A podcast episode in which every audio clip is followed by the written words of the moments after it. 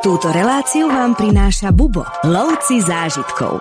Tí Maďarčania možno aj preto nás tak dobre príjmajú, lebo sami vedia, aké je to žiť v zahraničí. Absolútne najlepšie mango v živote, aké som mal, to maderské, ktoré mi odtrhával sused Francisco zo svojho stromu. Ja teda hovorím, že s tou zelenou a krásnou slnečnou madérou sme si kúpili jednu generáciu navyše. Nech tam prídeš hocikedy a v akomkoľvek počasí, tak chybu nespravíš.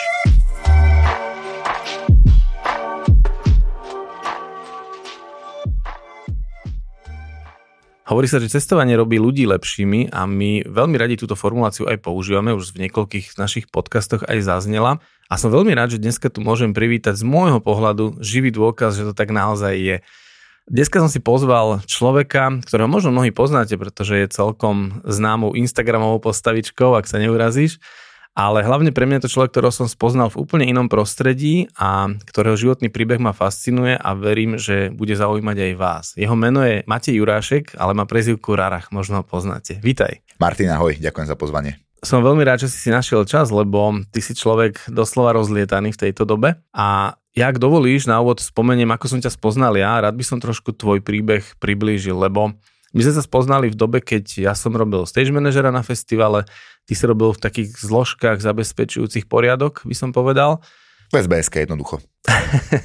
ja viem, že ty sa nehambíš za tú minulosť a to je na tom krásne, ale nechcel som, aby to vyznelo nejak... Keď sa povie SBS, to môže byť také slovo, za ktoré nie... Ja pritom ak... netrpím, ja som v tom bol dlho, takže... Výborné. A hlavne je to súčasťou mňa, takže... No presne tak, ja som si tiež kadečím prešiel a nehambím sa za to, za niektoré veci.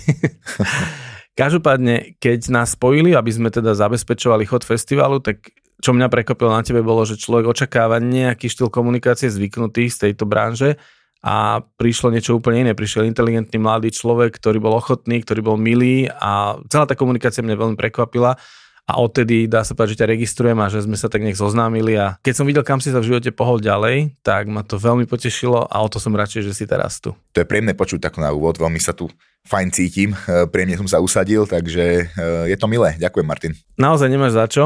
Dôvod, prečo som si ťa zavolal dneska, je ten, že si sa aj s rodinou presťahoval na Madejru. K tej Madejre sa čoskoro dostaneme, len ten tvoj príbeh, ako si sa vlastne dostal k tomuto celému, ako sa tvoj život radikálne zmenil, on je zaznamenaný vo viacerých rozhovoroch, článkoch, niečo si aj dáme do linku po tento podcast.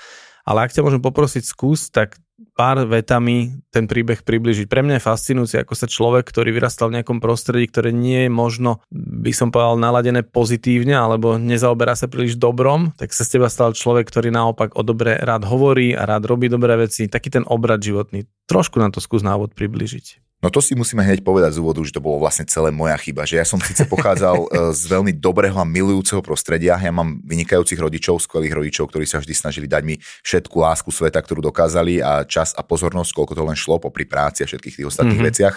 Avšak potom tam niekde na tej ceste som e, chcel jednoducho sa niekam zaradiť, niekam patriť a e, sklzol som po veľmi akože šikmej ploche, mm-hmm. takmer až k base, žiaľ, yeah. kvôli veciam, ktoré som jednoducho v živote robil. Ja som začínal ako SBS ako obyčajný biletár niekde na bráne. V čase, keď sme sa my spoznali, tak som robil možno nejakého kúžela na festivale, že som robil nejakého SBS ktorý vtedy si už velil nejakým ľuďom, že už si mal nejakú okay. jedno, mal si proste viacerých pod sebou, pretože viem, že si mi povedal, že keď bude treba, dám ti sem človeka a tak ďalej. Čiže vtedy Aha. už si mal nejakú pozíciu určite. Ono postupom času to rástlo samozrejme. Ano. Celá tá moja pozícia, ja som s tým začal relatívne skoro ešte po strednej škole, ale popri tom, ako rástla tá pozícia, rástla aj nejaká moc a zrazu som mal mm-hmm. pocit e, nedostižnosti a pomaly bohorovnosti a sklzol som, respektíve dostal som sa do partie futbalových chuligánov, e, cestovali sme či už po, po Slovensku alebo aj po Európe, vyhľadávali sme konflikty a jednoducho tých zlých vecí v mojej minulosti je viac ako eh, tých dobrých a teraz robím všetko preto, aby to bolo práve naopak. Robíš to dobre a máš ešte čas, to, neboj sa, to sa vyváži. Kedy u teba nastal taký zlom? Lebo viem, že často spomínaš v rozhovoroch, že keď si napríklad pracoval s prezidentkou, našou ešte aktuálnou stále, že aj tam možno nejaké názory, aj si sa s ňou rozprával, alebo to prostredie to spôsobilo, alebo Kde sa to začalo lámať? Tých zlomov bolo viac, nebolo to, že jeden konkrétny bod, kedy som si povedal, aha, tak potom to už to musí byť celé naopak a inak mm-hmm. to vôbec nie. Proste postupom času som začal cítiť, že svet, v ktorom žijem, mi nesedí, začína, prestáva mi vyhovovať, respektíve začína mi dokonca vadiť, obmedzuje mm-hmm. ma, či už v pracovnom živote alebo v súkromnom živote, tak som postupom času začal sekať tie veci a vychádzať z toho sveta, ale nie s tým zámerom, aby som tu dnes sedel uh, s tebou pri tomto podcaste a rozprával o tom, aké je cestovanie skvelé a aké je dôležité, alebo nie, že dôležité, ale aké je pekné E, začať sa na veci pozerať inak e, v živote a dať možno priestor viac láske a nejakej e, otvorenosti voči ostatným ľuďom.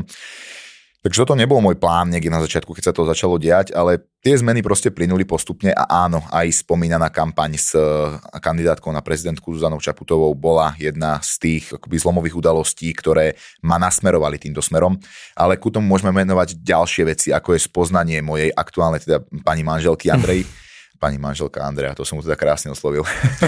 Jednoducho mojej manželky. Ona bola veľmi dôležitá kvôli tomu, že sme spoločne začali cestovať, že to bol ďalší vlastne veľmi zlomový moment, že teda mm-hmm. povedzme že nový vzťah, začal som cestovať, do toho prišiel zlomový moment povedzme s prezidentkou, s tým časom straveným s ňou, mm-hmm. keď sme sa veľa rozprávali nikoho a nič sme nesúdili. Uh, tie rozhovory neboli o tom, že by ma ona navádzala na nejaký smer alebo že začne Jasne, sa na veci pozerať inak, to vôbec nie. Len jednoducho bola milá, láskavá a teraz nielen voči mne, ale aj voči všetkým ľuďom naokolo a ja som si vlastne uvedomil, že ten svet, v ktorom žijú tí ľudia, ktorých som donedávna ešte považoval za divných alebo dokonca doslova nepriateľov, mm-hmm. tak vlastne tí ľudia sú k sebe veľmi dobrí a prečo by som nemohol byť aj ja dobrý mm-hmm. alebo lepší k ľuďom okolo seba. Takže postupom času som si začal uvedomovať, že vlastne svet, v ktorom žijem, mi nesedí absolútne a chcem mm-hmm. skúsiť niečo iné. Hovorím, že nechcem sa v tomto príbehu až tak veľmi vrtať, pretože bol už aj zaznamenaný, ale ty si mi hovoril, že dokonca píšeš knihu, takže koho by to zaujímalo, si všetko toto môže prečítať. Ako to vyzerá s knihou? Už dokonca nie len, že píšem, avšak už finišujeme, už čo je dobrá správa, takže uh, teda minimálne pre mňa. Uh, áno, je to kniha, kde vlastne rozoberám tú svoju minulosť, kde sa vrtám sám v sebe a snažím sa nájsť akoby príčiny uh, toho, prečo som eh, sklzol eh, k tejto nenávisti a potom tam samozrejme opisujem to, ako sa mi podarilo z tohto sveta dostať von a, a nájsť tú jednoducho pre mňa osobne lepšiu cestu, kedy sa momentálne teraz v živote cítim šťastnejší, spokojnejší, mm-hmm. naplnenejší a práve v tej knihe to popisujem a na jar 2024 táto kniha by mala ísť teda von. Robíme všetko preto, aby to bolo čo najskôr. Robíte, čiže robíš na tom s nejakým tímom? Uh, áno, uh, bola to totiž iniciatíva denníku N, ktorí uh, ma oslovili s týmto, že uh, ten rozhovor, ktorý sme spoločne dali, tak sa im veľmi páčil, bola na to veľmi dobrá odozva a oslovili ma, že tento príbeh by si zaslúžil viac ako len jeden rozhovor, poďme spraviť knihu. A hovorím áno, prečo nie? Súhlasím, ten rozhovor mňa aj nakopol, alebo bol to jeden z tých rozhovorov, ktoré mňa presne nakopol, že som sa ti ozval a, a zavolal ťa. Ešte sa chcem iba drobne vrátiť k tomu, že si sklzol, hovoríš do takýchto vecí. Myslíš, že má na tom nejaký podiel aj to, aká je na Slovensku obrovská dezinformačná scéna, alebo možno, že nejaká politická situácia, alebo ako to vnímaš dneska, keď už žiješ inde? Myslíš si, že je tu na to prostredie, aby tí mladí sklzávali, že asi aj to je dôvod, prečo chceš trošku upozorniť na to, aby si na to dali mladí ľudia pozor. Ach bože, ako veľmi. Hmm. V čase, keď ja som sa zlomil týmto smerom, tak to bolo v čase, kedy ani zďaleka dezinfo kampaň na Slovensku nebola v takých obrátkach, ako je teraz. Bolo to pred možno pú, čo, 15 rokmi.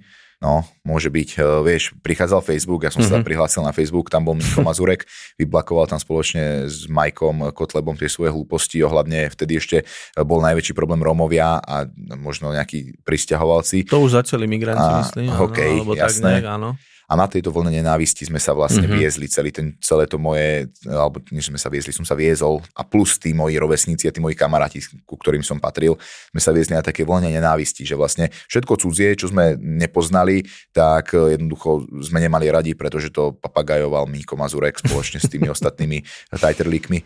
A, a už vtedy sa to dostávalo ku mne. Už vtedy mňa ten Facebook oslovil, tie videá ma tam oslovili a to bolo v čase, keď ani zďaleka tá hybridná hrozba nebola taká ako dnes. A tá ťažoba na tých sociálnych sieťach, ktorá sa jednoducho presúva do spoločnosti, je tak veľmi cítiť tu na Slovensku, mm-hmm. že jednoducho som už akoby nemal silu ďalej v tom pokračovať. A pritom ja som bol súčasťou toho, ktorý tento systém v podstate podporil, že jednoducho tá nenávisť a ten hnev, ktorý som produkoval, tak sa niekde vyplavoval a v tej spoločnosti je prítomný. No a ja som teda od toho celého zdrhol. Dobre si urobil, ale samozrejme, kto by chcel detaily, tak sa dočíta v tvojej knihe. Poďme k Madejre. Našiel si si krásnu ženu, splodili ste dieťa, prvého syna, ten sa narodil ešte na Slovensku. To je Slovák, jasné. Kedy a prečo sa to tak nejak začalo k tej Madejre, tak nejak na tých váhach preklápať? No ani to nebolo, že najprv k Madejre, najprv to bolo proste zahraničie ako také, ako som spomínal, mm-hmm. ja mhm. som začal s Andreou cestovať, keď sme sa spoznali, ja som predtým vôbec neletel. A čo ste všetko videli, prepáč, že skáčem do reči. Vieš čo, bolo to, bolo to také intenzívne vtedy, lebo videli sme Európu, iba ja som sa nikdy mimo Európy nepozrel, to je mm-hmm. fakt a to platí dodnes ale ja som mal strašnú chuť objavovať Dohodneme a muselo to byť v rámci uh, finančných možností v tom čase, takže prvý let môj bol do Ríma, manželka ma tam zady ešte uh, ani nie snúbenica, dokonca iba priateľka relatívne čerstvá ma vyťahla práve po kampani s uh, kandidátkou na prezidentku uh, Zuzanou Čaputovou, tak uh, po týchto voľbách ma vyťahla von, že poďme niekam vycestovať, išli sme do Ríma a potom ma to tak strašne chytilo, že sme hneď na to išli do Barcelony, tam som mu požiadal o ruku. Pekne. Nie Zuzanu Čaputovú, ale manželku, samozrejme Andreju.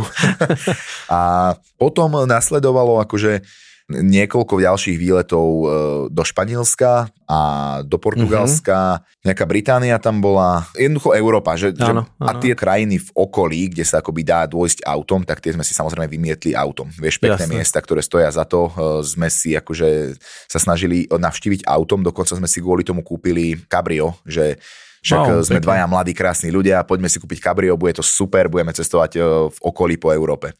Zaplatili sme zaň peniažky, sadli sme si do toho auta a prišiel COVID, takže sme zostali doma.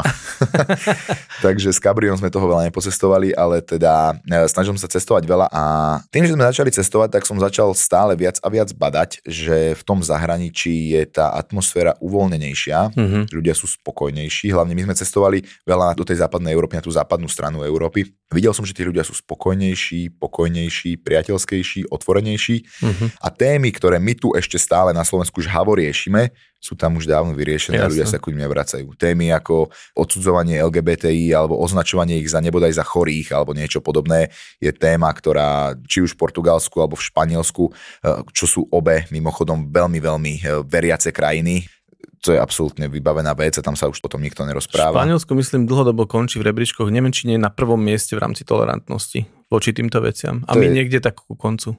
No. No, a Čiže ten je kontrast práve, je obrovský. To je práve to. Aj dôvera jednoducho v systém ako taký. Uh-huh. A to bolo ďalšia vec, ktorá mňa na tom odrádzala, respektíve odrádzala ma na tom zostať na Slovensku a práve ma lákala tá západná Európa, lebo viera v systém tam je úplne iná. Bolo to vidieť, to bol vlastne ďalšia kvapka vlastne do toho môjho pohárika, ktorý neskôr pretiekol, e, bola pandémia ľudia sa nechceli očkovať, ľudia nechceli uh, jednoducho počúvať nejaké, nejaké nariadenia. A rozumiem tomu, že tie nariadenia v tomto slovenskom prípade naozaj častokrát nemali hlavu a petu a boli protichodné a rozumiem, že ľudia boli naštvaní, avšak my sme podkopávali autority a to bol problém. A keď som sa pozrel smerom na západ, tak e, zaočkovanosť bola vysoká ľudia chceli cestovať mm. a robili všetko preto, aby sa tie veci jednoducho obnovili. Ja som mal pocit, že my sme tu na Slovensku robili všetko preto, aby sme iba ukázali tým druhým, že a, ah, nemáte pravdu. Ja radšej zomriem, ako keby som e, sa mal míliť, hej? Alebo respektíve, ako keby som mal uznať, že sa mílim. A to mi strašne vadilo. Hovorím, Portugalsko, Španielsko boli krajiny, ktoré som ja mal najviac pocestované a aj som im najviac fandil, lebo sme nad nimi reálne uvažovali, že toto je miesto, kde by sme sa chceli presťahovať. Mm-hmm tak e, tam som videl, že ľudia jednoducho berú vážne pandémiu, berú vážne e, a zase premostujem na, aj na vojnu na Ukrajine, ktorá nastala. A to boli pre mňa tak silné e, momenty a tak silné akoby zlomové okamihy, že... Keď si videl, ako tá spoločnosť reaguje u nás, aj? Presne tak, že mm-hmm. bol som z toho znechutený, že ľudia tu u nás, akože dobre, prvé dva týždne bol každý vyklepaný, čo sa vlastne stane. Vrátane mňa, e, som sa zamýšľal, že aha, a čo vlastne spravím, keď by náhodou niečo také nastalo, že ten Rus Určite. E, po troch dňoch prebije Ukrajinu a príde sa a potom, čo budeme robiť. to asi napadlo. Že, že bude tu určite zo pár ľudí, ktorí tu budú e, mávať vlajočkami a vítať ich ako 68 ale to príčetné obyvateľstvo neviem, že čo spraví. Ja ešte len chcem povedať k tej pandémii, že ono možno niektoré rozhodnutia u nás vyzerali chaoticky, ale tým, že my sledujeme celý svet a v tej dobe sme ho sledovali veľmi intenzívne, pretože sme chceli všetci cestovať.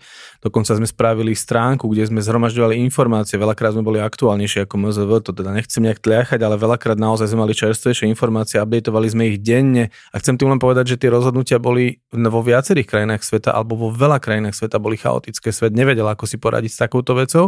Takže to nebol iba prípad Slovenska. Na svete bolo veľa krajín, ktoré nevedeli, čo s tým a skúšali. Čiže len taká súka k tým chaotickým rozhodnutiam, alebo teda možno, že sa zdali chaotické, len jednoducho skúšalo sa čo s tým.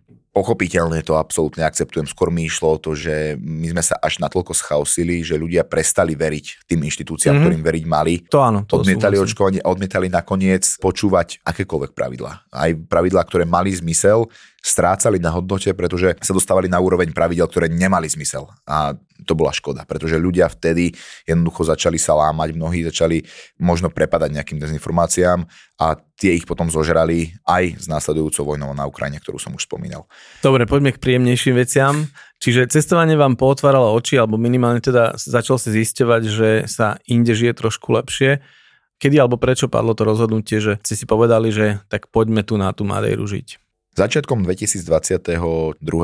sme vycestovali že s absolútne jasným zámerom do Lisabonu a do Valencie, kvôli tomu, že sme chceli zistiť, že ktoré z tých dvoch miest by nám viac sedeli na presťahovanie sa mm-hmm. teoreticky. Čiže už bolo jasné, že odchádzate a hľadali ste kam. Nebolo to úplne, že 100%, ale že poďme si toto pozrieť, lebo toto nám akože nejakým rešeršom a nejakým systémom vyradzovacím vychádzalo ako dobré miesto na mm-hmm. Poďme sa tam pozrieť. Prišli Super. sme tam dobre, OK, pekné, vieme si to možno predstaviť, ale nebolo to úplne ono. A potom nás celý tento ošial akoby sa upokojil, lebo to bolo v čase, keď sa toto udialo, tak vtedy prišla vojna na Ukrajine, vtedy ja som bol akoby najviac vypetý, bol som nahnevaný na, na ľudí okolo mňa, ktorí jednoducho mali protichodné myslenie oproti mm-hmm. mne a ja som ich akceptoval, avšak nechcel som, aby sa ten hnev a tá nenávisť spoločnosti dostávala blízko k môjmu malému synovi. Mm-hmm, a rozumiem. zrazu som začal na celú vec pozerať úplne inak, odkedy bol s nami on. Zrazu, som, zrazu to nebolo už iba o mne a o Andrej, o mojej manželke, ale už to bolo aj o našom synovi. A hovoril som si, že krajina, kde sa zle pozeráme na ľudí inej orientácie a krajina, kde sa kde sa zle pozeráme aj na ľudí inej rasy a pritom akože... Presne tak, iného náboženstva. Absolútne akékoľvek inakosti. Ano. Tak toto jednoducho nie je pre mňa. A mm. poďme ukázať malému Mišovi, že sa to dá robiť aj inak, že sa to, nie že dá sa to robiť inak, že, že to ľudia inde že to nepova- byť nepovažujú inak. za tému. Že, to, že my sa tu bavíme o niečom, už nejaký čas, hej, sa tu 20 minút rozprávame o niečom, čo akože na Madejre, kde som sa presťahoval, sa o tom nikto baviť nemusí, pretože nikto nezdvihne e, obočie, pokiaľ vidí dvoch ľudí e, rovnakého pohľavia sa držať za ruky na, na ulici. Je to úplne bežná vec to je absolútne akože zbytočné stále dokola, mám pocit, tliachajú o tejto téme. Ono to asi nie je úplne zbytočné, kým sa to neutrasie možno práve. Ale to bude chcieť ešte možno nejakú generáciu. No a presne to je ten dôvod, že na tú ďalšiu generáciu som akoby nechcel čakať. To bol vlastne aj ďalší argument, keď sme sa bavili s manželkou, že ja už nejdem čakať na ďalšiu generáciu, že toto nie je pre mňa argument, že veď počkajme, kým, a teraz ako nechcem byť sprostý a povedať tú druhú časť tej vety, že, ne, že nečakajme na to, kým jednoducho tá jedna generácia odíde, aby mohla prísť nová. Hej, no, to tak úplne nechcem povedať, ale v podstate to tak sakra je. No a potom sa stalo to, že sme boli pozvaní na Madejru na svadobnú cestu, e, ktorá mala byť pôvodne ešte, my sme sa totiž brali počas covidu a my sme boli ešte počas covidu pozvaní na tú svadobnú cestu, avšak mm-hmm. covid to prekazil, nedalo sa a stále bolo niečo. Potom sa narodil malý, nedalo sa zase vycestovať. A nakoniec, teda v auguste 22, sme sa vydali prvýkrát e, na Madejru na mesiac. A prišli sme tam a po troch dňoch hovorím manželke pri jednej prechádzke v dedinke Žardým Domár, kde z hodou okolností aj práve teraz bývame. Alebo možno nie z hodou okolností, ale to je akože jasné rozhodnutie. Jej hovorím, že povedz mi jeden jediný dôvod, prečo by sme sa sem nepresťahovali. Tak krásna krajina, tak príjemní ľudia, usmievaví, pokojní a spokojní, otvorení prečo by sme sa nepresťahovali? A ona tým, že nepovedala žiaden dôvod, tak som to bral ako hotovú vec. Ešte stále možno rozmýšľa. Áno. Už asi nie. Už je na to príliš neskoro, ale my sme sa proste po tých troch dňoch začali teda orientovať na to, že dobre, poďme zvyšok dovolenky stráviť tým, že poďme vymýšľať, že ako by sme to vedeli spraviť. A Super. tak sme to proste začali robiť. Začali sme sa rozhliadať po Madejre, e, čo tam treba, čo tam chýba, alebo čo by sme vedeli robiť my.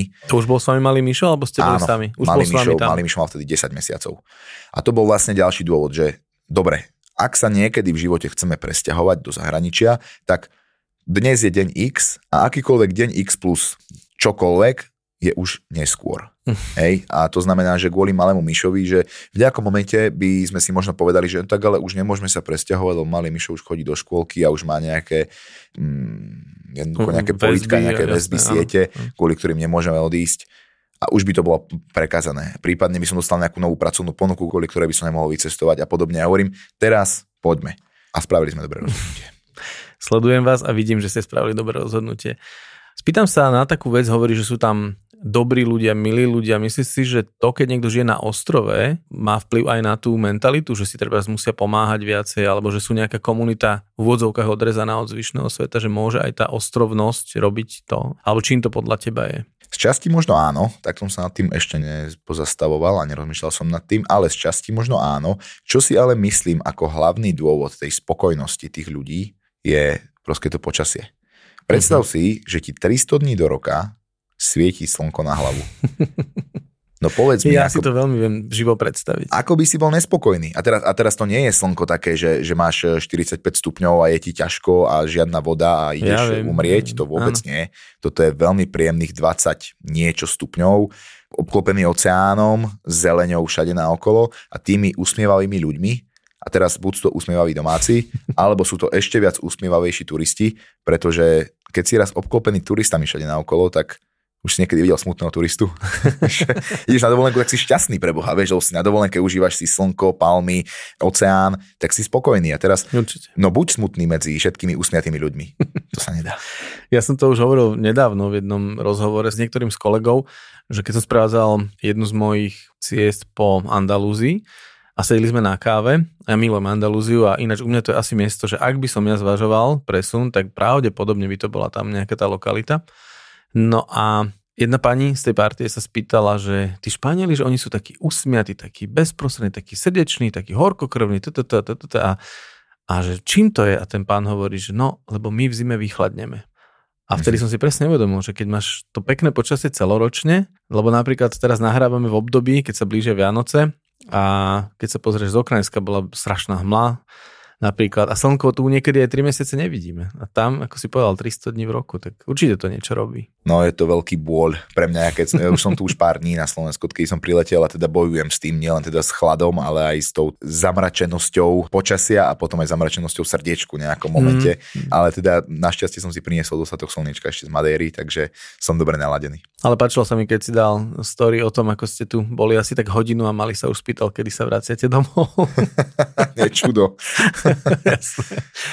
No a druhé dieťa, tentokrát dcera, sa vám narodila už na Madére. Keby si možno mohol porovnať zdravotníctvo, začneme takto, že poďme si trošku porovnať tie prostredie a krajiny, že napríklad to zdravotníctvo, že myslím si, že na Slovensku sa niektoré veci veľmi výrazne lepšia, ale niektoré možno nie. Je tam badateľný skok, badateľný rozdiel? Je. A to je vlastne ďalší dôvod, pre ktorý sme sa mm-hmm. rozhodli presťahovať sa na Madéru. Ja som zámerne povedal tie dôvody hneď všetky, že prečo sme sa tam presťahovali. Na som ti povedal, že je to kvôli peknému počasiu a dobrým ľuďom. To platí a to zostáva. Ale, a teraz ti budem menovať všetky tie no, praktické veci. Keď sme sa tam na tretí deň rozhodli, že áno, ideme sa stiahovať, tak sme začali presne na tieto veci sa pozerať. Že ako to tu vlastne vyzerá. Čo tu majú, čo tu nemajú. A začneme teda zdravotníctvom ako takým, keďže sa na to spýtal. Máme skúsenosť, lebo sme si tam porodili eh, dieťa, teda nie tak my ako Andrea. A dokonca si to spravila úplne sama. Totiž to ten príbeh, eh, neviem, či si ho tiež čítal nie, na tom mojom Instagrame, Radach je na Madejre, ale píšem to tam akože dopodrobna, čo sa tam pri tom pôrode udialo a my sme do tej nemocnice nedošli totiž, respektíve do nemocnice sme síce došli, ale Andrea si to odrodila absolútne celé sama na schodoch pred nemocnicou. Fíha, toto neviem, tento príbeh mi ušiel sa priznám. To bola teda ohromná vec. Ja som v živote zažil strašne veľa vecí a veľakrát som hýkal a nerozumel som, čo sa okolo mňa deje, ale toto bol asi najsilnejší moment v mojom živote, ktorý som zažil.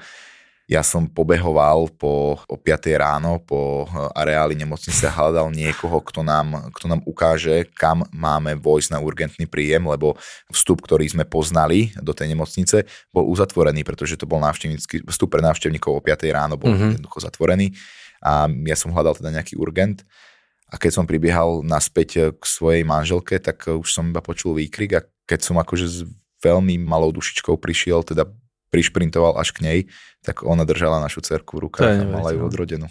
Pekne. No, tak to ešte teraz sa tak trošku chvejem, keď ti to hovorím.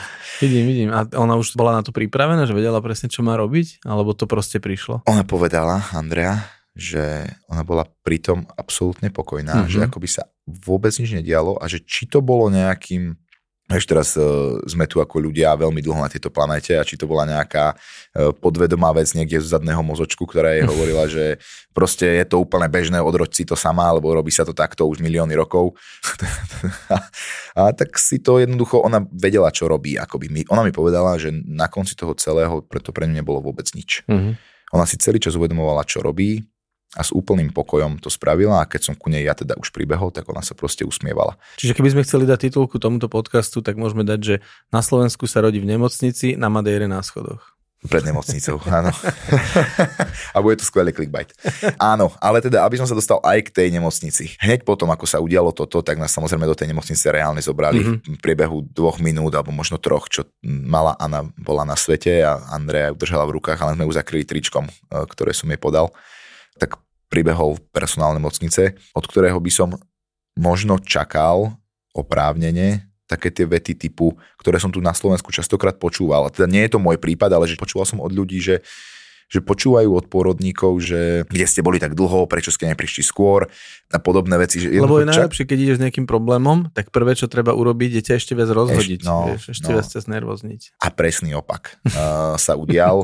mali sme pocit, že sme neprišli do nemocnice, ale mali sme pocit, že sme prišli do 5 hviezdičkového hotela. Mm-hmm. Nie preto, že by tá nemocnica bola, neviem ako najnovšia na svete, bola moderná, áno, ale Momentálne teraz stavajú najmodernejšiu nemocnicu, respektíve úplne novú nemocnicu na Madejre, uh, veľkú fakultnú, obrovskú, niečo na typ Bory, áno, mm-hmm. že jednoducho veľká nemocnica so všetkým a oproti raz sochám nie sú 30 rokov pozadu, ale 3 týždne popredu plánu. Takže, uh, ale teda späť k tomu, že v tejto nemocnici, ktorá je v úvodzovkách ešte stále stará, tak sme dostali krásnu starostlivosť, e, manželka si veľmi pochvalovala, nikde nebola ani jedna výčitka, naopak práve, keď videli, ako som ja vystresovaný a že takmer nedýcham, keď som to všetko videl, tak pán otec, všetko je v poriadku, dieťatko je v poriadku, manželka je v poriadku, pokoji sa usadte a všetko je OK, dobre? a nielen teda voči mne, ale aj voči manželke a aj voči malej sa všetci správali veľmi, veľmi pekne.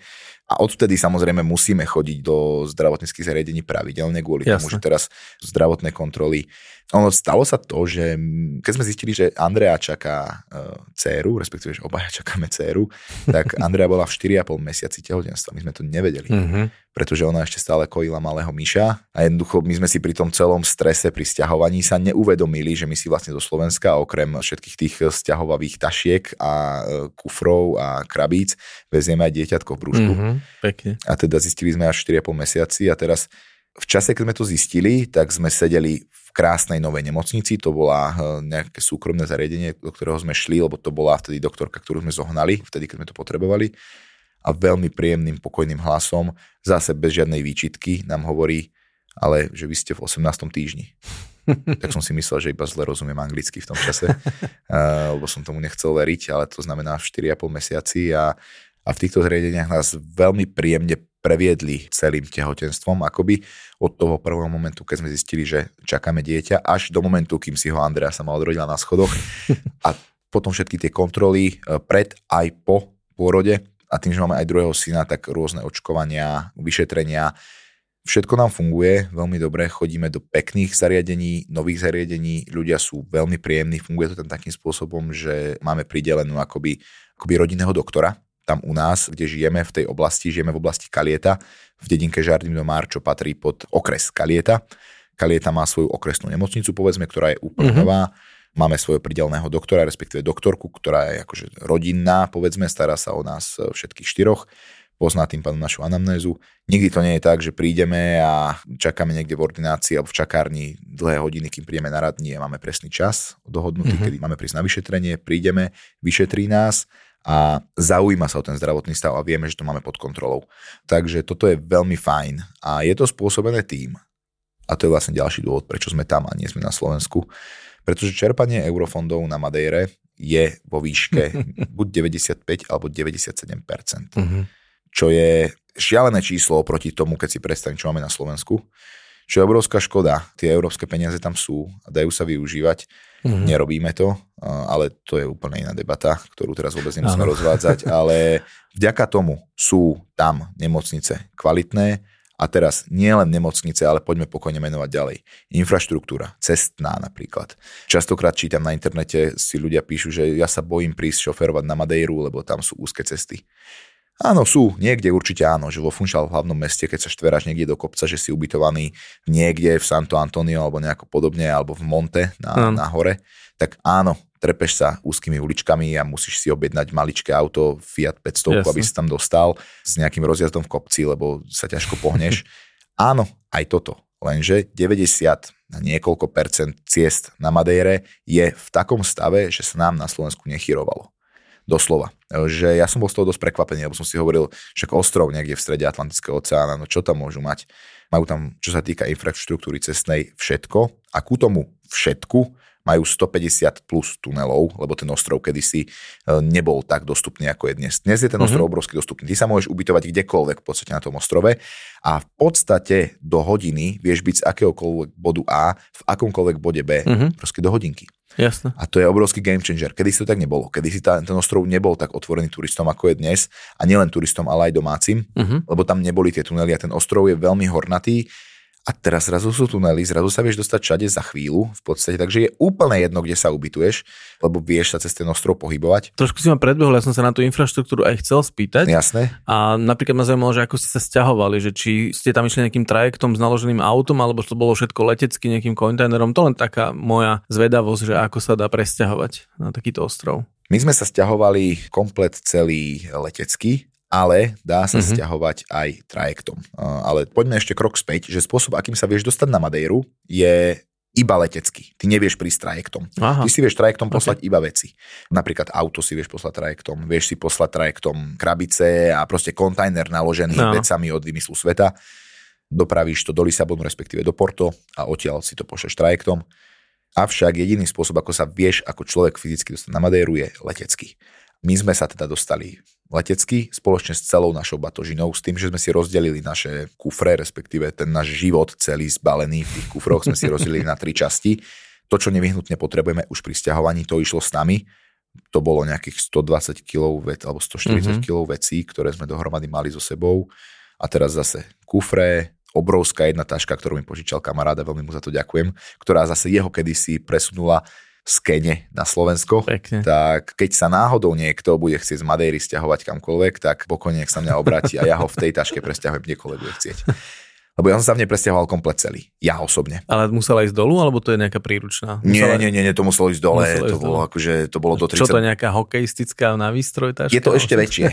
je to ešte väčšie. Bolo to fakt super, e, tá, mm-hmm. tá taška. Veľmi tú tašku domov pozdravujem, mám ju veľmi rád. Fakt celý môj život, môj osobne, som si tam zbalil ja. Dúfam, že taška počúva. Dúfam, že áno, lebo nie som tam teraz, aby som na to striehol, ale keď sa vrátim, tak budem e, múdrejší a poviem ti potom. A spravili sme to vlastne na tri várky, že prvú várku teda čo hneď potrebujeme, keď tam vystúpime mm-hmm. a mhm. potrebujeme to mať, to znamená nejaké oblečenie a základné veci, proste, s ktorými musíš fungovať. Jasne. Nechali sme si poslať potom následne druhú várku, zhruba nejakých tiež možno 120 až 150 kg už teraz krabíc letecky a potom bola tretia várka veci, ktoré mám práve teraz na sebe oblečené, pretože zimné veci sme si nepotrebovali brať so sebou. Okay, a všetko, čo potrebujeme tu na Slovensku si ponechať práve vtedy, keď sem prídeme cez zimu, tak momentálne teraz je december, tak e, mám obuté zimné topánky, v ktorých som sa musel prvé dni tu učiť chodiť, pretože ja som zvyknutý chodiť v šlapkách celý rok. Ja tiež milujem šlapky, úplne to chápem. Keď môžem, tak ich nosím čo najdlhšie. Takže takto sme sa stiahovali. Pekne. Poďme si ešte teda k tej doprave niečo povedať. Keď už si začal o tých letoch, uh, viem, že lietajú tam nízkonákladovky, my viem, že lietame TAP Air, čiže portugalskou leteckou spoločnosťou, ale ten let je veľmi rýchly a jednoduchý. Vy ako najradšej lietate? Ja lietam najradšej vízerom, pretože je to priama linka z Viedne do eh, Funchal, respektíve do Santa Cruz, čo je predmestie Funchal, kde je letisko proste Madeira. Jasne. Takže Viedeň Madeira, priamy let, e, prípadne ľudia vedia letieť aj z Budapešti priamým letom s Vizerom, alebo ja som letel už aj s Vizerom z e, Katovic. Nie je tam potom problém s nejakou obmedzenou batožinou, že máš príliš málo, alebo že potom chcú za to príplatky, vy lietate aj s deťmi, ako je to napríklad s deťmi, keď letíte? Nepotrebujeme toho veľa my zase so sebou zobrať. Mm-hmm. Máme veľkú výhodu tu, že Vizer mi dovoluje zobrať si k dieťaťu vždy aj nejaký prepravný niečo, napríklad kočík v tomto prípade. Mm-hmm. A máme taký kočík, do ktorého ktorý viem použiť aj ako batoženový priestor, má veľa priestoru, ktorý viem zavrieť Jasne. a viem to jednoducho všelijako ponakladať tak, aby keď e, potrebujem zbaliť dieťa, tak dokážem sa, teraz sme sa dokázali zbaliť, keď sme sem prišli, prišli sme sem na 5 týždňov, ja som seba zbalil do príručnej batožiny, ale to som ja, to Pekne. je môj problém a že ja takto cestujem rád, že nepotrebujem toho veľa a hlavne nás tu zimné veci čakali na Slovensku. Jasne. A všetci ostatní sa zbalili do, teraz ten kočík, jeden 20 kg kufor sme zobrali, ktorý sa už pripláca a zobrali sme nejaké ďalšie príručné, ktoré sme ešte mohli zobrať. Takže mm nejako sme to proste jednoducho vyskladali. Takže toto je spôsob, akým lietam ja. A áno, priplácaš si za batožinu 20 kg, je myslím, že najnižšia u Vizer, ktorú si už priplatia najvyššie je 32 kg. Uh-huh. A je fakt, že keď sme sa stiahovali, tak sme využili práve tie 32 kg, ale je fakt, že tie krabice, ktoré som tam doniesol, ktoré sme brali so sebou, mali teda značne nad 32 kg, lenže boli tak veľké tie krabice, že to nemali na letisku vo Viedni ako odvážiť. Tak jednoducho sa ma spýtali, koľko to má kilov. A hovorím, že koľko by to malo mať a oni, že však do 32, hovorím, však samozrejme, že majú do 32. ale mali teda o mnoho viac, ale našťastie nám to prešlo. No, aspoň, že tak vidíš to. Už ohýbaš pravidla aj vo Viedni. no a nie som z toho práve rád. Nevadí, ale naši klienti si spájajú často Madeiru aj s Azorskými ostrovami, alebo teda s Portugalskom ako takým, takže chodia trošku viac nabalení, aj práve z toho dôvodu my využívame práve tie portugalské aerolinky, ale veľakrát, keď napríklad je vypredaný let alebo niečo podobné, nejaký problém, tak uh, siahneme aj my dokonca po nízkonákladovkách, takže super. No a povedal si niečo o infraštruktúre. My si tam väčšinou prenajmeme, máme tam vlastného partnera, máme tam samozrejme autobus, ktorým naši klienti chodia, ale je tam aj nejaká verejná doprava, dajme tomu, alebo je dobre používať taxiky, alebo viem, že vy tam auto máte, to je tiež vtipná príhoda, ako si nedávno bol v servise, tu môžeš spomenúť potom, ale využívate okrem auta aj nejakú mestskú dopravu, nejaké linky autobusové alebo niečo podobné? Nie, my absolútne vôbec nie, pretože ostrovný život je život e, jednoduchý a život akoby tí domáci sa snažia akože extra sa neponáhľať. Uh-huh. Ty, keď chceš ísť niekam MHDčkou, tak akoby sa spoliehaš na to, že tá MHDčka príde. Ale ona sa neponáhľa, nemusí prísť. Prečo? Akože pretože ty stojíš na zastávke? Nie. Takže ak chceš si užiť ostrova, ak sa chceš po ňom dobre presúvať, tak je super, že tam máte svoj vlastný autobus, na ktorý sa môžu vaši klienti spolahnúť. To je skvelá vec. A ja ľuďom odporúčam, pokiaľ teda nejdu takýmto spôsobom, že idú s niekým, ktorý ich e, preváža po ostrove a stará sa o ich komfort, tak každému jednému odporúčam požičať si auto. Na konci dňa vás to vyjde o mnoho lacnejšie ako objednávať si taxíky za každým. Mm-hmm. Je tam síce okrem bežných žltých taxíkov, ktoré nájdeš všade vo svete, sú tam aj bolty, avšak tie fungujú iba v okolí Funšal, hlavného mesta mm-hmm. a nikde inde ich nedostaneš a okrem toho na celom ostrove je ich iba 40. Fíha, 40 boltov iba. Nechcú to pustiť jednoducho, Aha. vieš, lebo to by znamenalo, že ako náhle by pustili bolty, tak by zrušili taxikárov, vieš, to, to by tam proste neprežilo. Takže ja hovorím, neoplatí sa ti to robiť, oplatí sa ti požičať auto. S tým autom vieš veľmi komfortne pochodiť komplet celý ostrov a ako som spomínal, infraštruktúra a cesty sú dobré, tým pádom netreba sa toho báť. Jediné, čo je fajn, je si požičať nie úplne najzákladnejší model auta, že nejaký Fiat Panda, že čo odporúčam je mať proste trošku silnejší motor, mm-hmm. aj za tú cenu, že to môže stáť trošku viac peňazí a určite auto s asistentom rozjazdu v kopci, Áno. pretože tých kopcov je tam dosť a keď si niekto netrúfa, tak nech to radšej spraví týmto spôsobom. Vy ste si auto brali zo Slovenska, to si poslal trajektom? My sme si auto brali z Nemecka, z, Nemecka, z toho dôvodu, že keby sme si chceli priniesť auto zo Slovenska naše, ktoré tu momentálne máme a jazdím tu na ňom, tak by som za prihlásenie toho auta zaplatil vysokú daň, čo by v kombinácii ešte s prepravou ako takou bolo pre mňa absolútne rentabilné. Yes. Avšak pokiaľ si tam prinesieš čisto elektrické auto, neplatíš daň a si od toho oslobodený. Mm-hmm. Takže sme jednoducho kúpili auto v Nemecku a auto sme dali presunúť na Madeiru. A udialo sa vlastne to, že e, auto, ktoré sme kúpili, Hyundai Kona, to je jej označenie všade inde v Európe, okrem teda Portugalska, pretože všade inde v Európe Hyundai Kona znamená Hyundai Kona, áno. Avšak slovíčko Kona síce sa inak píše, ako je to tam napísané, píše to s C. Kona v Portugalsku znamená to najhoršie, na čo môžeš na Slovensku pomyslieť. Takže teda to najhoršie slovo, na ktoré môžeš na Slovensku pomyslieť. Skrátka vulgarizmus. Áno, je to vulgarizmus, ktorý úplne nechceš mať na, na aute napísaný, keď pošleš manželku, aby šla niečo kúpiť do obchodu. Takže uh, sme si to šli uh, teda vymeniť a táto rada aut sa na Madeire, respektíve v Portugalsku ako takom, volá Hyundai Kauai. Takže máme e, elektrické auto z Nemecka privezené a elektrické auto je super mať na Madeire kvôli tomu, že práve v tých kopcoch to má absolútne e, okamžitý rozjazd uh-huh. a funguje to tak, ako to fungovať má. A nejaké iné ekologické vychytávky, keď hovoríš, že takto podporujú vlastne elektromobilitu, je tu ekológiu cítiť v nejakých iných smeroch? Podľa mňa strašne málo na to, ako by mohlo byť. Je to krásne zelený ostrov, ktorý v prípade potreby, a to je ďalší dôvod, pre ktorý sme sa vlastne na Madeiru presunuli, lebo beriem ten ostrov ako miesto, ktoré mi kupuje v prípade čohokoľvek jednu generáciu navyše. A teraz vysvetlím, to nemusí byť generácia moja, ani možno môjho malého syna, to môže byť niečo, niekoľko generácií po nás ešte, ale sme ostrov v strede oceána. Je tam dostatok vody, vlahy, všade naokolo je oceán, kde je dostatok rýb a v prípade čohokoľvek, globálne oteplovanie, vojna, hocičo, tam nikoho nezaujímaš a hlavne to pásmo, ktoré tam je, je tak príjemné, že ty si vieš dopestovať mnoho vecí do roka dokonca aj dvakrát Áno. a celoročne dokážeš pestovať. Ten ostrov v prípade, že by tam nebolo toľko turistov, ako tam je, by dokázal byť sebestačný. Sebestačný, Teraz to áno. samozrejme nedokáže, Áno. pretože je tam kvantum ľudí, ktorí tam normálne nežijú, ale prichádzajú tam. Áno, jasne. A to sa nedá uživiť jednoducho ich potreby. Ale ja teda hovorím, že s tou zelenou a krásnou slnečnou Madérou sme si kúpili jednu generáciu navyše, že keď sa celý svet náhodou zrúti, tak tam sa ešte jednu generáciu bude dať požiť.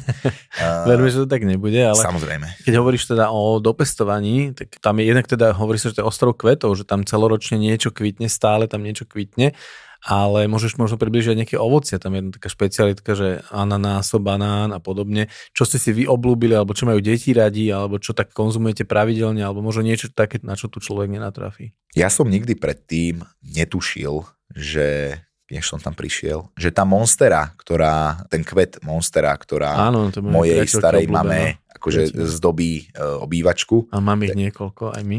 tak je schopná normálne zo seba akože vydať plot, ktorý vyzerá ako kukurica, povedzme, zelená, ktorý keď ošúpeš, respektíve opadá z toho tá vrchná vrstva, tak vo vnútri schováva niečo medzi práve ananásom a banánom, Mhm. tak chuťovo, aj možno konzistenciou.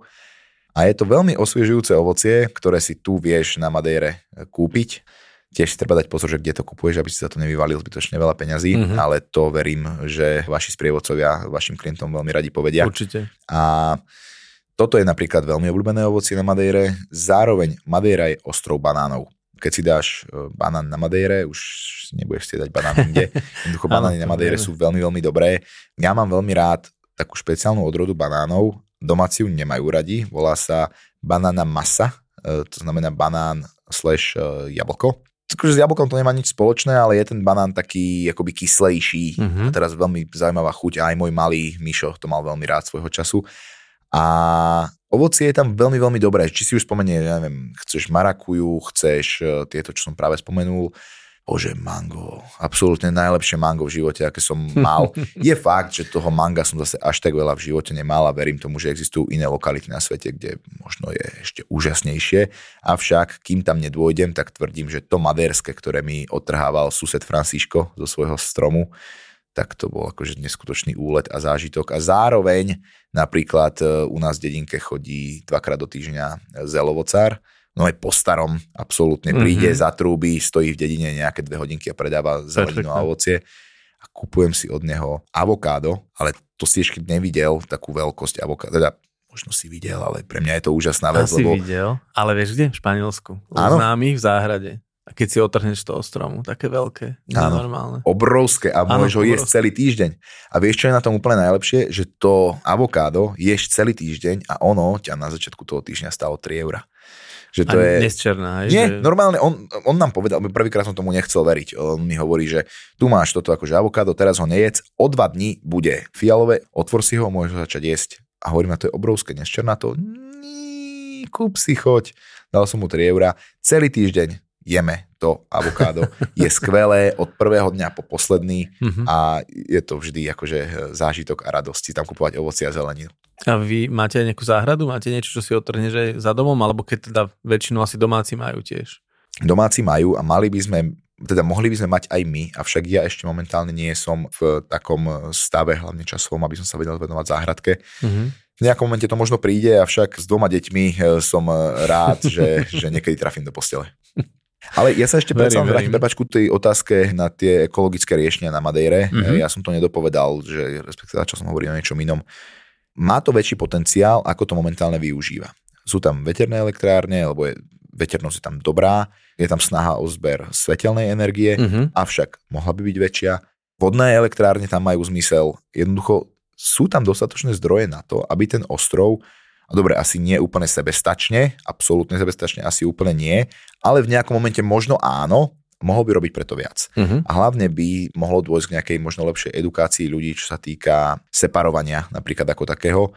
Oni tam síce majú nejaký žltý kontajnerik, nejaký modrý kontajnerik, čierny kontajnerik, ale pre nich akože všetko jedno. To je proste, mám pocit, že na Balkáne, že proste všetko dokopy a odniesie to niekam preč, mňa to nezaujíma. Ale to sa dokáže veľmi rýchlo otočiť, že presne tá edukácia tam to začína. V niektorých krajinách, keď sledujem ja, či už to India, Sri Lanka alebo podobne krajiny, kde si ešte donedávna hádzali doslova odpad pod nohy, tak netrvá to dlho. Je to pár rokov, naozaj začneš od tých detí vzdelávať to obyvateľstvo a ono sa to dá. Tak som zvedavý schválne, že keď sa stretneme, dajme tomu o 2, o 3 roky, že či povieš, že tam je nejaký rozdiel. Budem zvedavý aj ja a budem veľmi rád napríklad, keby sa ma Madeira spýtala, či nechcem ambasadovať podobný projekt, tak sa do toho veľmi rád pustím, pretože je to aj v mojom záujme. My na tej Madeire chceme zostať veľmi dlho a No, chceme si tam užívať. od susedov, vidíš to. Áno, áno, áno, áno. Pomaly to pôjde. Uh, ale teda, že nie je to tak, že by tam boli odpadky na zemi niekde, to absolútne niekde, práve naopak Madeira je veľmi čistý ostrov, avšak mohol by byť akoby recyklovateľnejší. Mhm. Ale oni vyhrávajú rôzne ceny za udržateľnosť, že oni sa snažia akože byť veľmi udržateľní, jednoducho neprefláknuť sa hneď za jeden, za dva roky a potom Madeira celá padne, lebo už tam bude komplet každý zo sveta, a už to každý videl a už si tam každý odhodil svoju banánovú šupku a už je tam toho plno.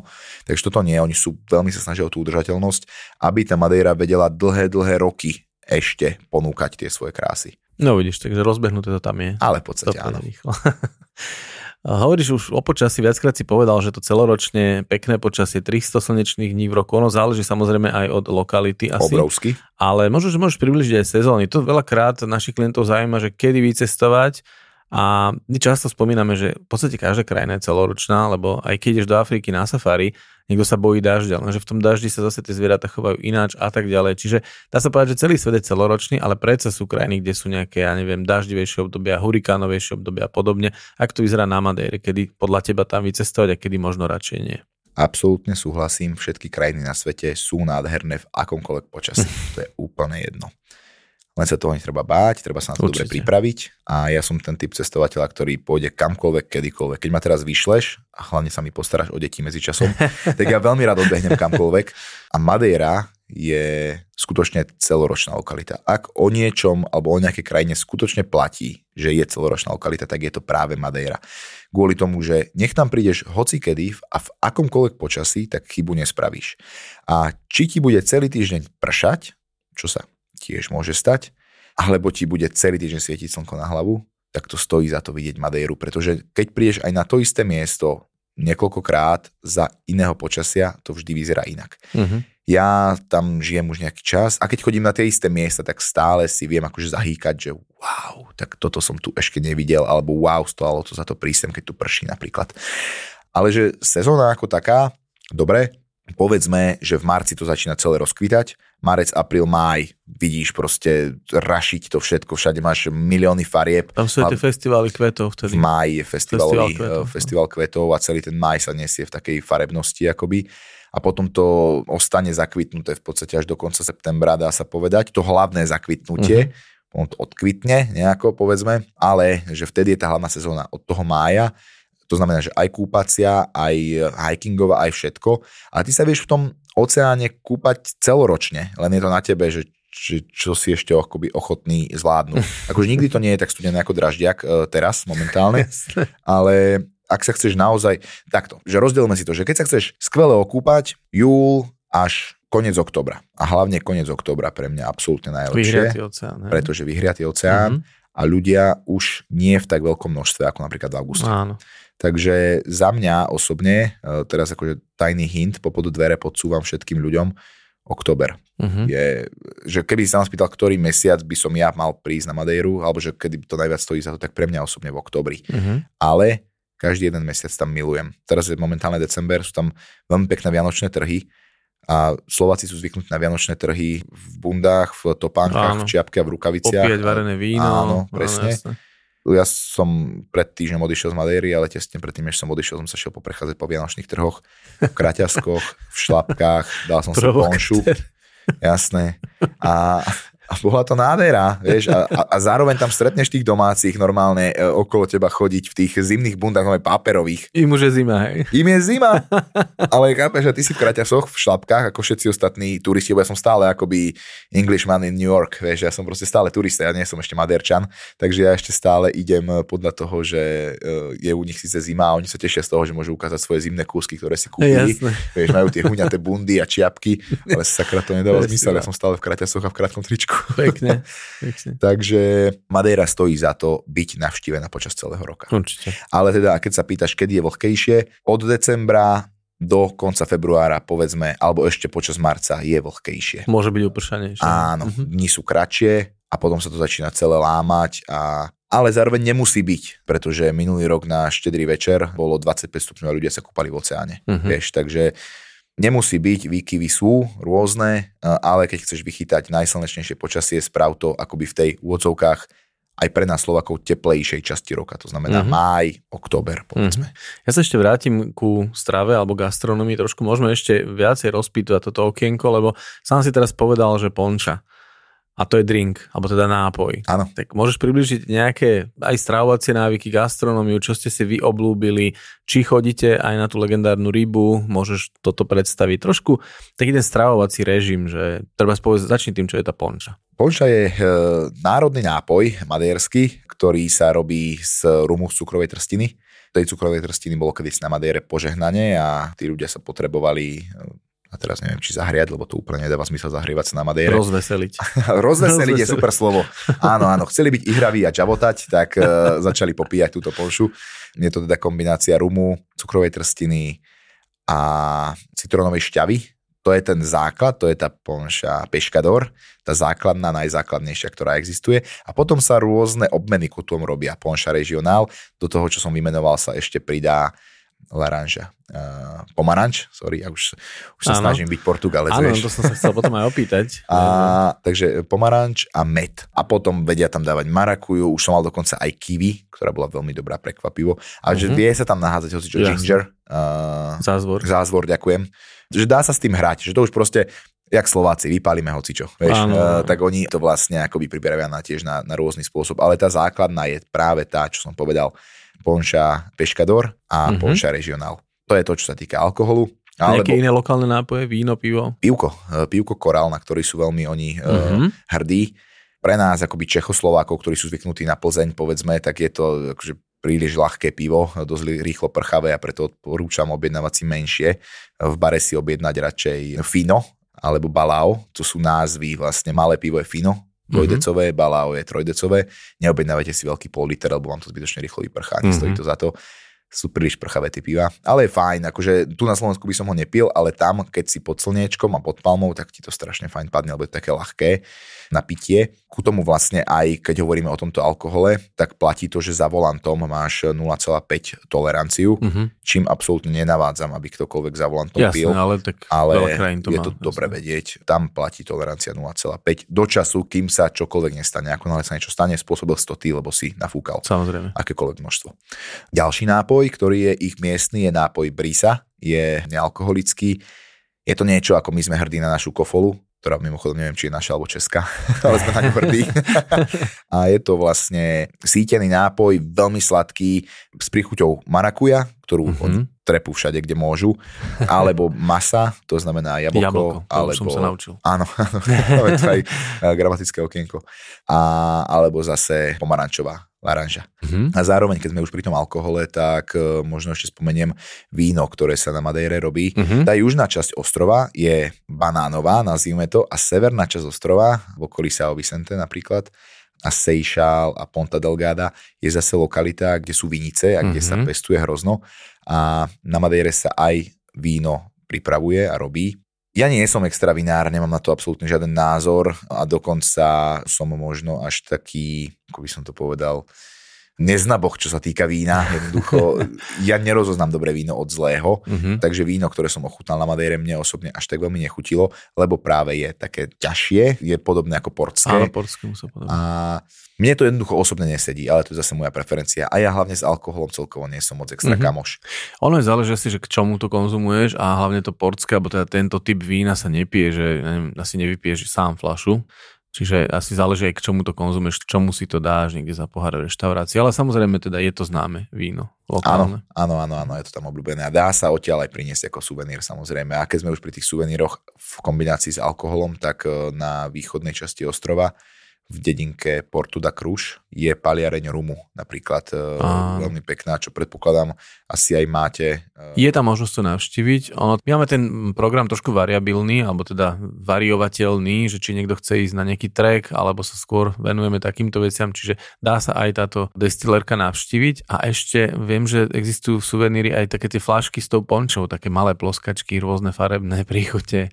A No. spomenul si aj med inak. Aj to je veľmi dobrý suvenír. Áno, to určite áno, ale keď sa ešte vrátime ku tej ponši vo flaši, že si kúpiš a priviezeš domov, tak to nestojí za to, to si ľudia nekupujte. To si naozaj radšej kúpte to, to ich úvozovkách portské, respektíve maderské víno, Mhm. alebo niektorý z tých rumov. Áno, to áno, ale tá ponša v, tom, v tej flaštičke to naozaj nie. Ak si chcete vyskúšať ponšu, príďte na Madejru a dajte si ju od domácich, ktorí vám ju pripravia priamo a nerozlejú vám ju z flaše, lebo to naozaj nestojí za Aha, to jasné. Čiže namiešať to treba. namiešať Určite. na čerstvo v rukách, aby ste mali aj ten pocit z toho a tú chuť, ktorú dostanete, bude absolútne odlišná od eh, toho, čo dostanete v tej flašičke, ktorú si kúpite na letisku alebo nejako podobne. Takže toto neodporúčam. Mhm. A poďme k jedlu. Jedlo tam milujem. Ty si spomenul tú rybu, ktorej ja nie som akože extra fanúšik, pretože mám rád iné ryby, ktoré sa tam ponúkajú. Ja som tu na Slovensku ryby vôbec nejedol. Ja som nemal rád slovenské ryby, bolo také ťažké meso, také, také bahnité, som to cítil vždy, vieš. Máme sladkovodné ryby, No. väčšinou jazerné, ale zase Áno. možno si mohol ochutnať nejakú riečnú rybu, alebo dajú sa aj u nás nájsť dobre, ale chápem, čo myslíš. Nebolo to pre mňa, nebol som Viem, nikdy viem, akože e, jedák rýb. Áno. Tam ja by som nejedol nič iné, iba ryby. To je nádhera, akože sú tam reštaurácie, ktoré mám veľmi rád a môžem ich odporúčať. Verím tomu, že aj vy máte Máme svoje určite, a verím tomu, že za mnohých reštauráciách aj môžeme stretnúť, e, lebo jednoducho to, čo je kvalitné, tak o tom ľudia vedia. No ináč, tam je zaujímavé to, že ostrov Madeira na to, aký je v vodzovkách malý, tak je tam až 11 myšelinských reštaurácií, čiže tam tá gastronomia je naozaj na vysokej úrovni. Je, rozhodne to platí, ľudia tam chodia za dobrým jedlom a teraz nie sú to iba veľmi dobré ryby, ale je to aj veľmi kvalitné hovedzie meso, Mhm. sú to veľmi kvalitné syry. Ja tam sa veľmi, veľmi rád stravujem a mám teda niekoľko reštaurácií, ktoré mám ako obľúbené a, a nájdu ich ľudia aj na mojom profile Rarachy na Madejre a zároveň ich určite dostanú aj od vašich sprievodcov. Určite áno. Tam práve to hovedzie, čo si spomenul, sa upravuje na bobkovom liste, ktorý teda je to Vavrín, sú tam aj tie Vavrínové lesy, potom sa povenujeme aj tomu, kam chodíte ako rodinka, sa poprechádzať, či ste tieto veci navštívili, ale to má podobný názov práve ako tá ryba. Áno, veľmi podobný, to sa ti to rýchlo zamení. Ryba sa volá ešpáda a toto meso, pripravované na týchto bobkových listoch, je napichnutý na ražni a volá sa ešpetáda. Veľmi podobné, chuťovo absolútne odlišné, predsa len hovedzie versus ryba. Ja som fanúšik ešpetáda, to znamená hovedzieho mesa.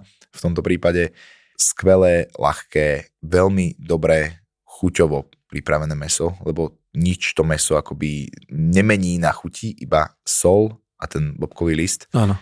čo tým pádom zachováš tú konzistenciu a ten, tú chuť toho mesa a to meso je veľmi, veľmi kvalitné. Keď prídeš do dobrej reštaurácie, opäť pripomínam, veľmi dobré kvalitné meso s krásnou chuťou, s dobrou konzistenciou a hlavne za skvelú cenu. Mhm. Nikdy neviem odhadnúť, že koľko na tom rážni mám nastúknutého mesa, ale predpokladám, že zhruba okolo 300 gramov si vieš bežne kúpiť od 13 do 15 eur v reštaurácii, že to je porcia mm-hmm. tvojho jedla. A predstav si dať si 300 gramový steak uh, tu v Bratislave. Áno, a to je s prílohou, predpokladám. Áno, jasné. Ale ja by som sa tej rybe predsa ešte trošku pomenoval, ale podľa mňa veľmi zaujímavá, aj keď možno nie si jej úplný fanúšik, ale asi je to aj vyhľadávaná delikatesa, ona je taká hrôzostrašne vyzerajúca ryba, ona žije v hlbinách a čo je na nej podľa mňa zaujímavé je to, že sa loví iba na Madeire a ešte na jednom mieste v Japonsku, takže musí to mať niečo do seba. Určite to má niečo do seba. Pre mňa osobne je to skôr práve to, že je tým špeciálna, že sa loví iba tam, že preto Mhm. dáva zmysel si ju tam dať, ale ja jej jednoducho nie som fanúšik. A špeciálna je aj preto, lebo sa je s banánom. Áno. To nie je úplne bežné a pre Slováka o to viac nie, že my nemáme žiadne jedlo, ktoré by sa jedlo s banánom, takže je to veľmi špecifická chuť Človeče, rozmýšľam, asi naozaj nemáme jedlo. Čo to som len teraz tak tliachol, ale tiež rozmýšľam nad tým, že asi nie. Možno a... s čokoládou ešte. No, to skôr. ale že možno v tomto je špecifická tá ryba. A ona chuderka, ona je síce akože nepekná, ale to nie je úplne jej chyba, lebo ona a teraz nebol som pri tom love, nevidel som to, ale takto som to započul od jedného z tých rybárov, že ona keď sa loví, ona je pekná biela a nemá také hnusné okále vypúlené, ako má, keď mm-hmm. to vidíš na tom rybacom trhu fofunšal. Ona chuderka je akože normálna rybka, žije si tam dole a oni ako ju z tej obrovskej hĺbky ťahajú hore, tak ona tou zmenou tlaku z černá, vypulia sa jej oči, ukážu sa jej zuby. Nevyzerá to pekne, mm-hmm. ale teda chuťovo je to vraj veľmi dobré, ale vieš, chuť je, to je relatívna, je relatívna to je jasné, že to, to je čo chutí mne, tak absolútne nemusí chutiť niekomu druhému. A áno, keď si tam, tak to stojí za to vyskúšať a dáva to zmysel vyskúšať, lebo sa to dá dať v podstate iba tam. No to je jeden z dôvodov, prečo cestovať. Sú aj rôzne áno. chute. Ja som neskutočne šťastný, že dokážeme na Slovensku si už dať indickú kuchyňu, vietnamskú, čínsku, akúkoľvek. Alebo aj turecký kebab. Je to úplne jedno, ale proste ja som za rozmanitosť stravy a ochutnávať treba všetko z celého sveta. Alebo za tým cestovať. Súhlasím, lebo aj to je spôsob, ako spoznáš tú kultúru. Presne tak. A láska ide cez žalúdok nakoniec, takže krajinu si môžeš zamilovať aj cez gastronómiu. Máme platí. takýto seriál a s kolegovcami rozoberáme aj jedla po celom svete, takže tomuto sa tiež veľmi radi venujeme. Cestovateľské rady, tipy, prehliadky miest či kvízy – každý deň nový blog z pera najcestovanejších Slovákov. Klikni na bubo.sk lomka blog. Ale je super, čo si povedal, že máte tak variabilný program, že ľudia, ktorí nechcú ísť na hory alebo nechcú jednoducho e, sa štverať niekde alebo ísť v vozovkách náročnejší program, tak si vedia na Madeire nájsť iné varianty a iný spôsob vyžitia na tej dovolenke, či už je to navštívenie tejto paliarnej rumu alebo akékoľvek iné programy, ktoré vaši ľudia vymýšľajú, pretože Madeira je veľmi, veľmi variabilná. Mm-hmm. Príde si tam na svoje v podstate každý. Neviem, že či môžem rovno sa presunúť do ďalšej témy, ale možno skúsim, pretože tá rozmanitosť tej Madeiry je niečo, čo mňa na nej fascinovalo úplne najviac. A či už príde rodina s deťmi, alebo či už prídu ľudia, ktorí nie sú úplne zvyknutí sa hýbať, majú povedzme sedavé zamestnanie a chodia z miesta na miesto iba autom sa radi presúvajú, alebo zároveň príde niekto, kto miluje turizmus a chce od rána do večera behať iba po horách, tak každý z týchto troch ľudí a akýchkoľvek iných ešte si na Madére nájde to svoje, čo môže robiť. Mm-hmm. Pretože či už ste rodinka s deťmi, tak sa dá vymyslieť veľmi pekný program, nenáročný, aby ste to s deťmi zvládli. A teraz je úplne jedno, či je to rodinka s dieťaťom, ako sme mali my malého myša, keď sme tam prišli a mal 10 mesiacov a sme v nosiči s ním pochodili takmer celú Madeiru, dá sa mm-hmm. povedať, za ten mesiac. Super. Alebo, my sme boli veľmi žhaví a chodili sme všade. Alebo potom je to rodinka, ako sme napríklad teraz my, že máš jedno dieťa na chrbte, už má to dieťa, neviem, 15 kg a druhé dieťa máš zase v druhom nosiči, to má manželka. Aj s tým sa dá pochodiť strašne veľa vecí zároveň mali už začína chodiť, tým pádom už aj tak musíš prispôsobiť treky, aj to sa dá spraviť a potom vieš prísť ako frajerský turista, že vieš ísť úplne všade, vieš sa vyblázniť, jasné, nie sú to Alpy, nie sú to Tatry, hej, ale vieš si prísť na svoje aj pri vozovkách náročnejšej turistike a zároveň pokiaľ si niekto, kto vôbec nemá rád chodenie, ale veľmi rád by si videl krásne miesta, to znamená nádherné vodopády, nádherné útesy, búchať oceán a západy slnka, východy slnka, nemusíš vlastne robiť vôbec nič. Tu sa posaď do tohto autobusu, respektíve do tohto auta len tu buď, prosím ťa, 9-10 tu stoj, Áno, ja ťa naložím do toho autobusu a ukážem ti tak krásne miesta, že keď ťa odtiaľto o 17. vyložím alebo o koľkej z toho autobusu, tak budeš veľmi, veľmi spokojný na konci toho dňa a dohromady ti hodinky na konci dňa ukážu, že si vlastne spravil 250 krokov. Keď nechceš, nemusíš. My to máme tiež tak prispôsobené, že dá sa samozrejme spraviť aj náročnejší výstup, alebo náročnejšia turistika. My chodíme na ten tretí najvyšší vrchol, ale aj na najvyšší, ty vieš aj ich názvy. Áno, Pico Arero, Pico Ruivo. Je Výborné. to prechod horský, ktorý sa dá spraviť. Ale samozrejme, my chodíme aj tou pohodlnejšou variantou, že sa privezeme na parkovisko, pozrieme si výhľady, kto chce, samozrejme to môže absolvovať, kto chce si môže dať dlhší výlet, takže... Ale presne ako hovoríš, funguje to aj takto, že úplne jednoduchá a nenáročná turistika zamerané skôr na výhľady. Ja keď vidím tvoje fotky, tak si hovorím, že wow. Táto variabilita na tej Madeire je to úplne najlepšie, čo vlastne Madeira turistom ponúka. Spomínali sme vynikajúce gastro, super infraštruktúru, veľmi dobré hotely, krásne miesta, všetko fajn. Ale nad týmto všetkým čnie pre turistu, respektíve pre dovolenkára, tá je najdôležitejšia vec a to je variabilita. Mhm. Čo chceš, to môžeš. Že nie je tam, že, že na to, že je ten ostrov tak strašne maličký, on, nie, on je rovnako veľký ako bansko okres. A nie, že kraj, okres, Mhm. to je presne rovnaká rozloha. Mhm. A na tomto malom bansko okrese si predstav, že máš kúsok Havaja, máš kúsok Kolumbie. Ľudia mi píšu mnohí a hovoria, wow, ja som mal na takom mieste a to tam vyzeralo ako...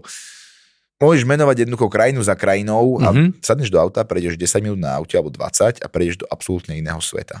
Ty sa ráno zobudíš, pobehuješ v kraťasoch a hovoríš si sa kraje mi teplo, je tu 25 stupňov, asi by som mohol ísť trošku do chladnejšieho, trošku sa akože Aha. vyvetrať, sadneš do auta, vybehneš hore na možno práve na Pico Arero, ktoré si spomínal, vieš prísť takmer pod jeho vrchol, tam už nie je 25 stupňov, ale 16, pozrieš si nádherný výhľad, môžeš ísť spokojne dole a popri tom spraviť možno tak 50 krokov, aby si dal niekde tam hore kávu v bare. Takže Ale zase keď chceš, tak si to vieš užiť aj aktívnejšie, samozrejme. vieš robiť hoci čo a to je Jasne. tá variabilita Madeiry, ktorá je naozaj skvelá. Chodíte aj do hlavného mesta s rodinou, alebo nie ste príliš na mesto? Lebo viem, že my tam teda máme samozrejme prehľadku mesta, to máme v každej krajine. Tam sú také tie tradičné sánky, že sa dá vlastne povoziť na sánkach, toto ste dali s deťmi? Nedali, ale samozrejme do hlavného mesta chodíme už len kvôli tomu, že my bývame v malej dedinke, Žardým Domár a keď potrebujeme ísť za službami, tak ideme práve do hlavného mesta do Funchal, kde vybavíš úplne všetko. Veľké obchody, reštaurácie, služby ako také, banky a podobne. To je úplná samozrejmosť. Inak sa na to samozrejme pozerám ja ako v vozovkách domáci alebo obyvateľ a inak sa na to pozerá turista, ktorý nepotrebuje tam hľadať banku samozrejme. Ale Funchal ponúka toto všetko a áno, navyše okrem toho ponúka aj tento spôsob zábavy, ako sú buď tieto sane, ktoré si spomínal, alebo rôzne múzea, alebo iné pekné miesta, parky napríklad, alebo skvelé gastro, ako sme už hovorili. Mhm. Ale nejaké ďalšie miesta, ktoré ste ako turisti navštívili, alebo ktoré si vieš užiť, že by sme to porovnali treba s našim zájazdom. Viem, že my tam chodíme do dedinky Santana napríklad. Áno, Santana je dedinka, ktorá pokiaľ ju máš po ceste, tak stojí za to ju určite navštíviť, lebo je to typické pre Madeiru. E, Tie domčeky také s tými strechami, z tej slamy takej, tak stojí za to navštíviť, je to krásne, je to farebné, pekné, ale stojí to za to navštíviť vtedy, keď napríklad keď sa vraciaš z toho Pico Ruivo. Áno. Práve si myslím, že práve takto máte možno nastavené, že sa vracíte z Ruivo, zastavíte My si robíme taký okruh, áno, presne. Jasné, že dáva to zmysel. Že čo odporúčam ľuďom je neurobiť to, že zobudím sa v Porto Monič napríklad na úplne severozápadnej strane ostrova a poviem si, ja dnes chcem vidieť Santanu, idem do Santana a potom čo. Takže je fajn, že niekto im tento program robí tak ako vy. Tak my máme všetko naplánované a hlavne, aby to malo hlavu petu, aby to malo nejakú kontinuitu. Napríklad teraz ma napadá Vavrínový les, čo sme spomínali, že. Vavrín, alebo u nás spomínaný Bobkový les. Boli ste sa tam už prejsť? No, milión 500 krát. Uh, iba, za, iba za posledné tri týždne, keď sme boli ešte na Madejre pred našim odchodom, sme tam boli, teraz neviem, či 3 krát alebo 4 krát, pretože nás prišli pozrieť kamaráti a to je jedna z tých vecí, ktoré chceš ukázať. Jasne. takže sme sa tam boli pozrieť viackrát. Veľmi pekné miesto. Ale keby som ti začal menovať všetky miesta, ktoré stojí za to na Madejre navštíviť, tak e, budeme potrebovať úplne iný formát. A nie podcast, budeme potrebovať asi celovečerný film. Ja by som možno ešte dal do pozornosti, viem, že my sa na našich zájazdoch plavíme aj jednou z kolumbových lodí, alebo teda jej replikou a že pri tej plavbe sa dajú pozorovať aj delfíny. Neviem, či ste už boli s deťmi. Nie, na tejto lodi sme neboli, ale teda pozorovať delfíny sme už na Madejre boli, lebo dá sa to robiť, dá sa pozorovať delfíny a dokonca sa dá pozorovať aj veľryby. A áno, túto loď evidujem, že eh, častokrát eh, ju vidím plávať tou južnou časťou ostrova a vyzerá to vždy veľmi pekne. Ja si vždy myslím, že akože prichádza Jack Sparrow, ale teraz už viem, že je to Krištof Kolumbus. No, myslím, že to je Santa Maria, tá loď, ktorú vydávaš. To je jedna z tých jeho troch lodí. OK, no tak výborne, tak som sa obohatil. zamávaš, možno tam budú Slováci. Čo ma vlastne privádza k otázke, na ktorú už dlhšie rozmýšľam, že či ste tam aj nejaká komunita, alebo ste tam sami Slováci, o ktorých vieš. Lebo viem, že tam žije zo pár Slovákov, prípadne či sú tam nejakí vaši blízki alebo susedia z okolia z nejakých iných štátov a národov národností. Áno, evidujeme sa tam aj Slováci medzi sebou, alebo Česi povedzme Mhm. mm-hmm. rovnako, ale a áno, mám aj medzi nimi kamarátov a kamarátky, ale akoby nemám to v sebe tak, že pretože sú tam Slováci, tak musíme byť silou mocou kamoši. Jasné, nemyslel som že, to. Jasné. že to sa úplne nedeje, ale e, komunitu tam máme veľmi peknú a milú už vytvorenú za ten čas, čo sme tam. Máme tam ľudí okolo seba z Juhoafrickej republiky, Mhm. zo Švédska, z Texasu napríklad, z Rumúnsko napríklad dokonca. Samozrejme Poliaci sú všade, e, takže aj na Madejre. A teda tých národností je na Madejre e, strašne, strašne veľa a, a tým je vlastne tak zaujímavá a farebná. No a to je vlastne tá rozmanitosť, čo si už na začiatku povedal. A ešte keď sa tak trošku vrátim na úvod nášho celého rozhovoru, že ako vás vlastne prijali, to sme sa nestihli o tomto rozprávať. Ty si vravel, že vďaka dieťaťu vás začali hneď brať do komunity, ale teda tvoj pocit predpokladám, že bude dobrý, keď ste tam ostali, ale ako oni vnímajú práve, alebo ako začlenujú týchto ľudí z celého sveta do svojej spoločnosti? Začnú vás brať už ako madérčanov? To asi úplne hneď nie, alebo ešte doteraz možno nie, ale my sme dostali bývať v dedinke Žardým Domár, čo je hodne, hodne uzavretá komunita. A to je v preklade, prepač, to nie je nejaká morská záhrada, alebo takto? Presne to tak, niečo také ako hovoríš. A je to presne to, ako sa to volá. Treba sa tam prísť pozrieť, je to nádherné miesto, naozaj je to e, morská záhrada. A čím je to morská záhrada? Všade naokolo máš rozkvitnutú e, zeleň rôzneho e, Aha. typu a si obklopený skalami. Čím máš pocit, že si vlastne keby v takej uzatvornej záhrade, avšak dole pod tebou alebo priamo pri tebe je oceán, mm-hmm. ktorý vieš dosiahnuť len tak e, bosou nohou kedykoľvek počas no, dňa. Okay. Takže Žardín domár milujem, e, ale ako som povedal, je to relatívne uzatvorená komunita ľudí, žije tam 250 ľudí, mm-hmm. malilinká dedinka, mm. každý každého pozná a za normálnych okolností sa tam nevieš dostať k dlhodobému podnajmu. A nám veľmi pomohlo to, že my sme tam predtým strávili práve v tej dedinke ten prvý mesiac, poznali sme sa s mnohými ľuďmi, Spoznali sme tam vtedy susedov Kanadianov, spoznali sme tam Švédov, spoznali sme tam e, Talianov napríklad. Z okolností e, jeden Švéd nám veľmi, veľmi pomohol pri nájdení si tam bývania. To, čo som menoval, tak to sú ľudia, ktorí minimálne majú niečo s Madejrou spoločné. To nie sú ľudia, ktorí sa tam len tak presťahovali, ale tí Maderčania možno aj preto nás tak dobre príjmajú, lebo sami vedia, aké je to žiť v zahraničí. Pretože kedysi, ako som spomínal, Madeira nebola tak rozvinutá, ako je dnes uh-huh. a preto ľudia chodili za prácou a za príležitostiami do zahraničia. Juhoafrická republika, Venezuela, akákoľvek Európa, Kanada, Spojené štáty americké. A teraz sa tí ľudia vracajú za svojimi možno koreňmi, lebo teraz uh-huh. sa tam dá Jasne. vrátiť. A či už iba možno nejaké letné sídlo alebo niečo podobné, ale vracajú sa tam, podedili tam domy napríklad. My sme sa k jednému takému tu dostali zostali sme v dedinke Žarný doma. Mm-hmm. Ešte čo ma tak napadá, tiež sme to možno mohli už v úvode spomenúť, ale keďže sme sa tak zarozprávali o všetkom ďalšom, ty už aj naznačil, že sa snažíš učiť portugalsky ako funguje táto jazyková bariéra. Viem, že anglicky vieš, ale treba z detí, manželka, ako komunikujete? My doma hovoríme eh, po slovensky. Nemuselo to tak byť, pretože my sme viedli túto debatu, že ako budeme komunikovať doma. Kvôli tomu sme to chceli malému Míšovi čo najviac mhm, uľahčiť. Mm-hmm, ja som bol pripravený napríklad hovoriť s ním doma anglicky. Mm-hmm. Že Andrea s ním bude komunikovať po slovensky, ja s ním budeme komunikovať anglicky a sme sa vlastne o tom bavili, že ako by sme to spravili, aby si to dieťa na to zvyklo, aby mu to pomohlo.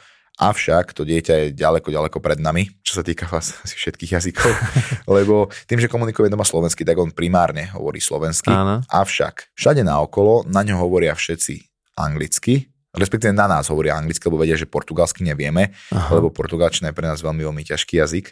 Vieme španielsky a sme si mysleli, že nám to pomôže. Pomáha nám to v čítanom texte, avšak v tom hovorovom vôbec. Uh-huh. Takže komunikuje sa nám ťažko v portugalčine, snažíme sa učiť sa, ale je to ťažké a úplne najlepší z nás je malý Mišo, pretože ten chodí do školky, tam hovoria portugalsky, majú aj hodiny angličtiny Doma uh-huh. hovoríme po slovensky a uh-huh. keď s ním komunikujeme teraz, keď sme napríklad tu na Slovensku, tak on proste si vyťahuje slova také, ktoré mu sedia. Zatiaľ v tom nevidí extra rozdiel, vieš, a, a minulé hovoril e, babke básničku, že ryb, rybky sem, rybky tam, tak namiesto rybky sem, rybky tam povedal pejše sem, pejše tam. Dobre. To je, to je portugalské, že on vlastne on o tom nevidí rozdiel. On jednoducho to, čo mu sedí, on vie pomenovať, on vie povedať, že toto je rybka, ale zároveň vie povedať, že to je pejše.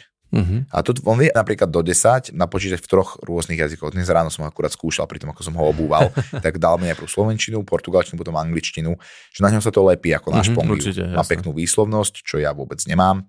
A tým pádom netuším, odkiaľ to ten chlapec má, ale darí sa mu v tých jazykoch. Je pochopiteľné, že keď v tom prostredí bude vyrastať, tak bude vedieť čo skoro oveľa lepšie ako vy ale hovoríš, že to je ťažký jazyk a s tou španielčinou to naozaj je taký obrovský rozdiel. Je, lebo ja mám pocit, že tí Portugalci a špeciálne títo ostrovania, či už sú to ľudia z Azorov alebo ľudia z Madeiry, si povedali, že toto je náš vlastný jazyk, my nie sme ani Španieli, ani Italiani, ani Francúzi, my sme Portugalci a my extra na tomto ostrove sme ešte aj Maderčania, takže my budeme mať úplne iný dialekt, Mhm. úplne iné slova a niektoré slova sú podobné, niektoré slova znejú podobne alebo sa píšu podobne, ale úplne inak sa čítajú. Dokonca sa mi stala taká situácia, sedel som e, s tým kamarátom z Texasu e, na bare u nás v Žardim Domár taká typická scéna ako z filmu, sedíme na bare, e, pili sme vtedy e, pivo a stojí tam pri nás e, barman a utiera pohár, vieš. A ja hovorím tomu Texasanovi, hovorím Tony, že ja absolútne tej portugalčine nerozumiem a neviem vôbec portugalsky hovoriť, že ja nerozumiem, čo tí ľudia rozprávajú. A on hovorí, že proste úplne rovnako, že bol rozčúlený úplne rovnako, ja tomu tiež nerozumiem a už som tu dva roky a nič na mňa nelepí a mne to proste nejde. Do toho sa zapojil ten barman, ako tam v kľude umýval ten pohár a utieral a hovorí, že hm, tak si páni predstavte, že ja som sa tu narodil, žil som tu 20 rokov, potom som odišiel do Británie, pracoval som 10 rokov v Londýne, tak som sa vrátil, mám skvelú angličtinu, hovorím s vami skvelou angličtinou a pred pár týždňami boli tu u mňa v bare nejakí ľudia, hovorili nejakým zvláštnym akože jazykom. Tak som chodil okolo nich, čím to hovoria, tak som ku ním prišiel, oslovil som ich anglicky, že čo si teda dajú dal som im menu a oni si vyberali a potom si vybrali, ale tak akože zvláštne a sa ich pýtam, prosím vás, a odkiaľ ste? Že z Madéry. Jak z Madéry? Ja som z Madéry, ja žijem tu v Žarný domár skoro celý život. No my sme z Kanisal, to je najvýchodnejší cíp v podstate mm-hmm. ostrova. Takže ten istý ostrov, čistá vzdialenosť e, možno nejakých 40 km vzdušnou čiarou, alebo možno 35 a on si nebol istý, že akože dobre, asi to je niečo s nami spoločné, ale neviem, že ako veľmi, tak ten istý ostrov a úplne iné dialekty. Tým pádom nie, nebudem nikdy hovoriť portugalsky. to vlastne A nehovor nikdy. No. Pred 5 rokmi by si možno nepovedal, že tu budeš žiť. No, čas beží, vidíš. to vlastne uvedomujem. No inak mi sa aj páči, že vlastne mala, keď sa narodila, tak už má portugalský pas.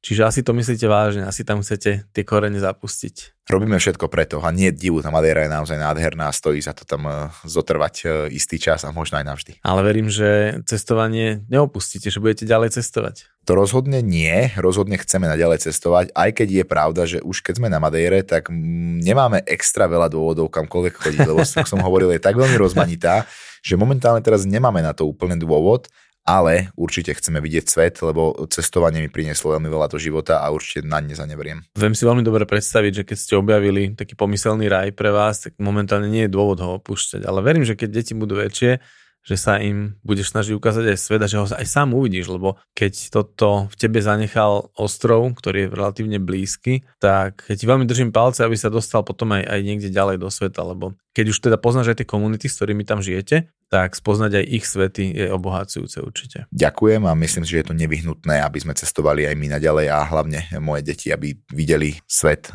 vo všetkých jeho farbách, ktoré ponúka. Aj to, keď si hovoril, že mali už teraz hovoria anglicky, a španielsky dokonca, tak to je otvorená brána do sveta, to je super. Je to veľmi fajn štart do života a keby sa aj nič iné v živote už nenaučil, čo nepredpokladám, tak už len to, že ovláda tri jazyky, tak je obrovská devíza do života a otvára mu to veľa dverí. Myslím, že má šikovných rodičov, čo vás tak sledujem a teda môžu vás sledovať aj naši poslucháči, pretože tvoj Instagramový profil ja potom dáme po tento podcast. Takže kto chce vaše príbehy každodenné sledovať, tak bude mať tú možnosť. Ja by som sa s tebou dokázal rozprávať ďalšiu hodinu, ale pozerám na ten čas, že sme to celkom natiahli bolo o čom tak snáď už len možno, že potom s deťmi neskôr prídeš, alebo s manželkou prídeš, alebo si dáme nejaký druhý diel možno o 3-4 roky, keď sa tam etablujete a naozaj tie korene zapustíte. Budem veľmi rád, ale ak prídem s manželkou a s deťmi, tak sa budeme naozaj rozprávať počas celého večera, nie len na dve hodinky. to aby sme tu zriadili detský kútik potom. Matie, každopádne díky moc za tvoj čas. Viem, že si rozbehaný, keď si tu na Slovensku a máš toho veľa, ale veľmi si cením, že si našiel čas a verím, že tento rozhovor bude zaujímavé pre našich poslucháčov a že si ho teda prípadne niekedy zopakujeme. Martin, ďakujem veľmi pekne za pozvanie, bol to veľmi príjemne strávený čas a veľmi rád prídem kedykoľvek na budúce. Ďakujem. Nemáš za čo pre mňa, si inšpirujúci aj ako človek, aj ako príbeh životný, aj ako rodinka. Veľmi rád vás sledujem, takže som rád, že si tu bol, že sme sa porozprávali. Ďakujem. Všetko dobré, drž sa. Rovnako, ahoj. Čau.